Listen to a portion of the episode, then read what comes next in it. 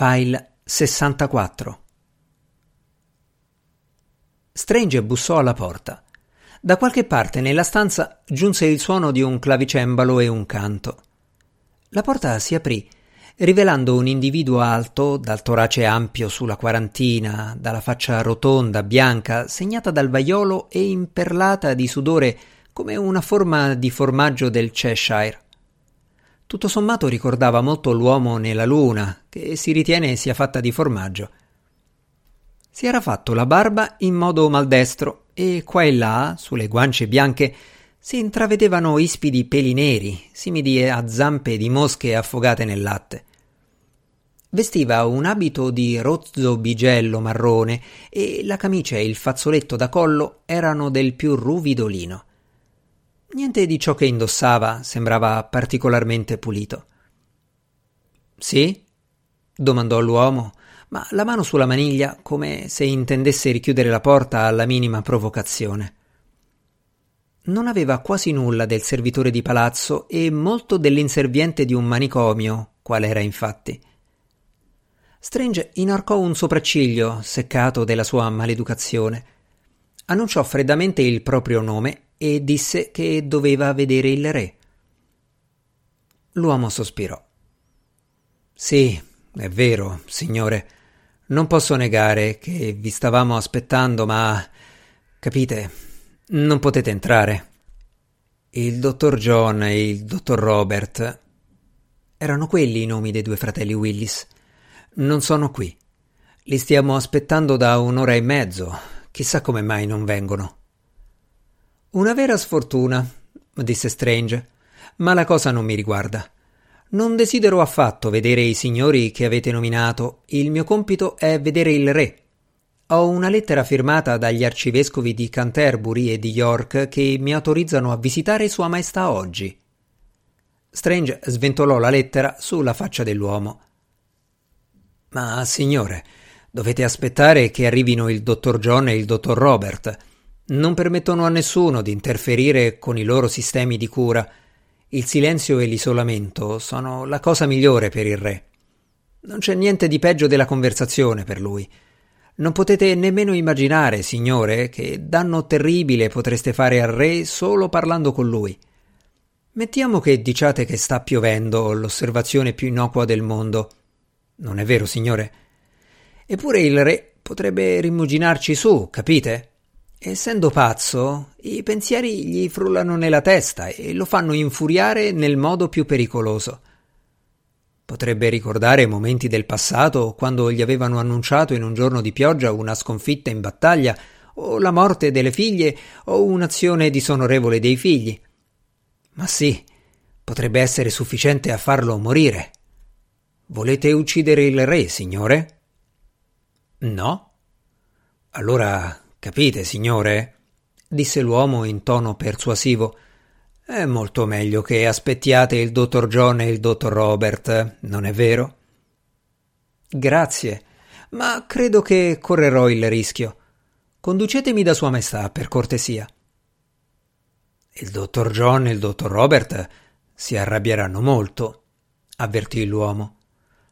«Non mi importa», ribatté Strange con freddezza. L'uomo parve sbalordito. «Ora», ripese Strange con uno sguardo deciso e sventolando di nuovo la lettera, «volete permettermi di vedere il re o preferite sfidare l'autorità degli arcivescovi? Sarebbe un atto molto grave, punibile con... Beh, non so esattamente con che cosa, ma certamente la punizione sarebbe molto severa, credo». L'uomo sospirò. Chiamò un compagno altrettanto rozzo e sudicio e gli disse di andare immediatamente a chiamare il dottor John e il dottor Robert. Poi, con grande riluttanza, si fece da parte e lasciò entrare Strange. La stanza era ampia. Il legno di quercia che rivestiva le pareti era intagliato con maestria e sul soffitto personaggi regali e simbolici se ne stavano sdraiati sulle nuvole. Ma era un ambiente terribilmente squallido. Non c'erano tappeti sul pavimento e il freddo era intenso. Unico mobilio una sedia e un clavicembalo malandato, davanti al quale era seduto un vecchio che voltava loro le spalle, in una vestaglia di vecchio broccato viola, con uno sgualcito berretto da notte di velluto scarlatto e un paio di ciabatte sudice e sfilacciate ai piedi. Stava suonando con grande vigore e cantava in tedesco a voce spiegata. Nell'udire il rumore di passi che si avvicinavano, si interruppe. «Chi c'è?» domandò imperiosamente. «Chi è?» «È il mago, vostra maestà», lo informò l'inserviente. Il vecchio parve considerare la cosa per un momento, poi disse ad alta voce: «È una professione che non mi piace affatto». Riprese a pestare sui tasti del clavicembalo e a cantare. Un inizio piuttosto scoraggiante. L'inserviente sbuffò con disprezzo e si allontanò, lasciando soli Strange e il re. Strange avanzò di qualche altro passo nella stanza in modo da poter osservare il re in volto. Era una faccia sulla quale tutta l'infelicità della follia si univa a quella della cecità. Un velo copriva le iridi celesti e la cornea aveva il colore giallastro del latte andato a male.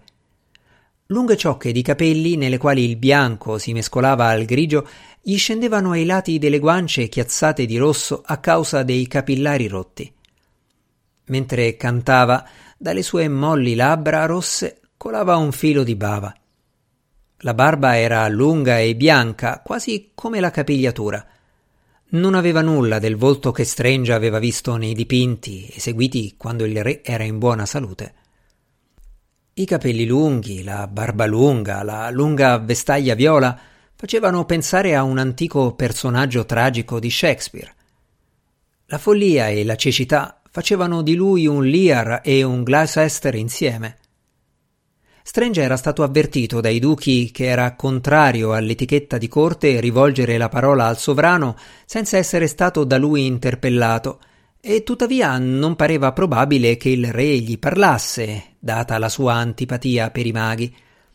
Perciò, quando il sovrano ebbe smesso di suonare e di cantare, disse: «Sono l'umile servitore di vostra maestà, Jonathan Strange, di Ashfair, nello Shropshire. Sono stato mago dell'esercito durante la guerra in Spagna, dove sono lieto di poter dire che ho reso qualche servizio a vostra maestà. I figli e le figlie di vostra maestà sperano che la mia magia possa offrire qualche sollievo alla malattia di vostra maestà». «Dite al mago che non lo vedo», disse il sovrano con leggerezza. Strange non si disturbò a rispondere a quell'osservazione priva di senso. Certo che non poteva vederlo, dal momento che il re era cieco. «Ma vedo benissimo il suo compagno», continuò Sua Maestà in tono soddisfatto. Girò il capo come se volesse fissare un punto a 2 o 3 piedi alla sinistra di Strange.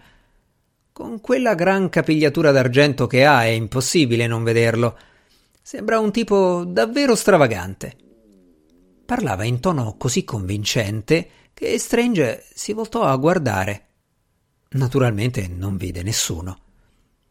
Negli ultimi giorni aveva cercato nei libri di Norrell qualcosa di utile per migliorare le condizioni del re, ma gli incantesimi per curare la pazzia erano stranamente molto pochi. In realtà ne aveva trovato uno solo e non era nemmeno sicuro che sarebbe servito allo scopo.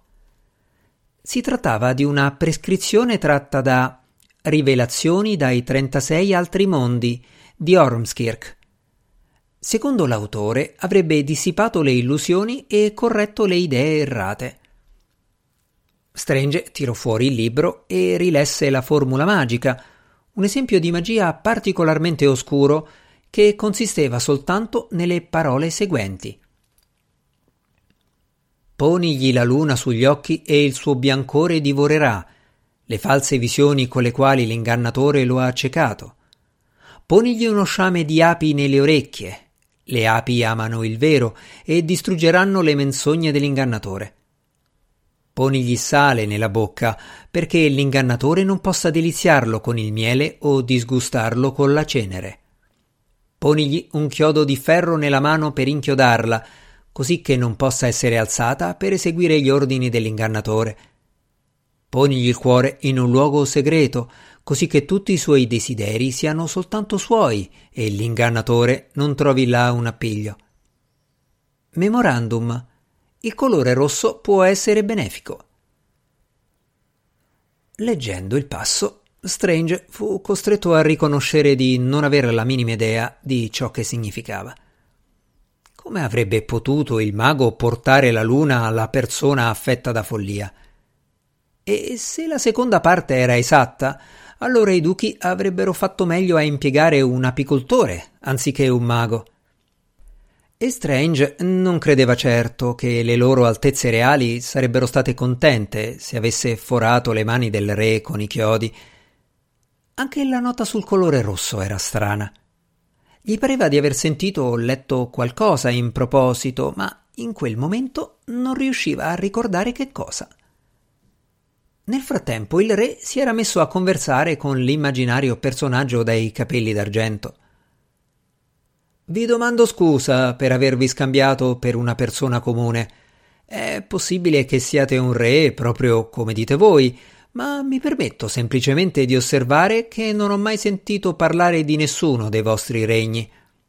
Dov'è Senza Speranza? Dove si trovano i Castelli Azzurri? E la città degli Angeli di Ferro? Io, per contro, sono re della Gran Bretagna». Una terra che tutti conoscono e che è indicata chiaramente su tutte le mappe. Il sovrano si interruppe, forse in attesa di una risposta da parte del personaggio dai capelli d'argento, perché all'improvviso gridò: «Oh, non arrabbiatevi! Per favore, non arrabbiatevi! Voi siete re e io sono re! Saremo tutti quanti re! E davvero non esiste nessuna ragione per cui dovremmo arrabbiarci. Io suonerò e canterò per voi». Tirò fuori un flauto dalla tasca della vestaglia e si mise a suonare un'aria malinconica. Per fare un esperimento, Strange allungò una mano e gli tolse il berretto da notte rosso, osservando attentamente la sua reazione, per vedere se la follia del re crescesse o no. Ma dopo parecchi minuti fu costretto ad ammettere di non aver notato nessuna differenza. Gli rimise il berretto sulla testa. Da quel momento, per 1 ora e mezzo, tentò tutte le magie possibili e immaginabili. Gettò incantesimi per ricordare, per trovare, per svegliare, per concentrare la mente, per scacciare gli incubi e i pensieri cattivi, per cercare un ordine nel caos, per rintracciare la strada smarrita, per demistificare, per discernere, per accrescere le capacità intellettive, per curare le malattie e per guarire un arto sfracellato. Alcuni di questi incantesimi erano lunghi e complicati, altri consistevano di un'unica parola. Alcune formule dovevano essere pronunciate ad alta voce, altre soltanto mentalmente. Qualche magia non prevedeva parole, ma soltanto un gesto. Altre, in varie forme, erano state usate da Strange e da Norrell ogni giorno negli ultimi 5 anni.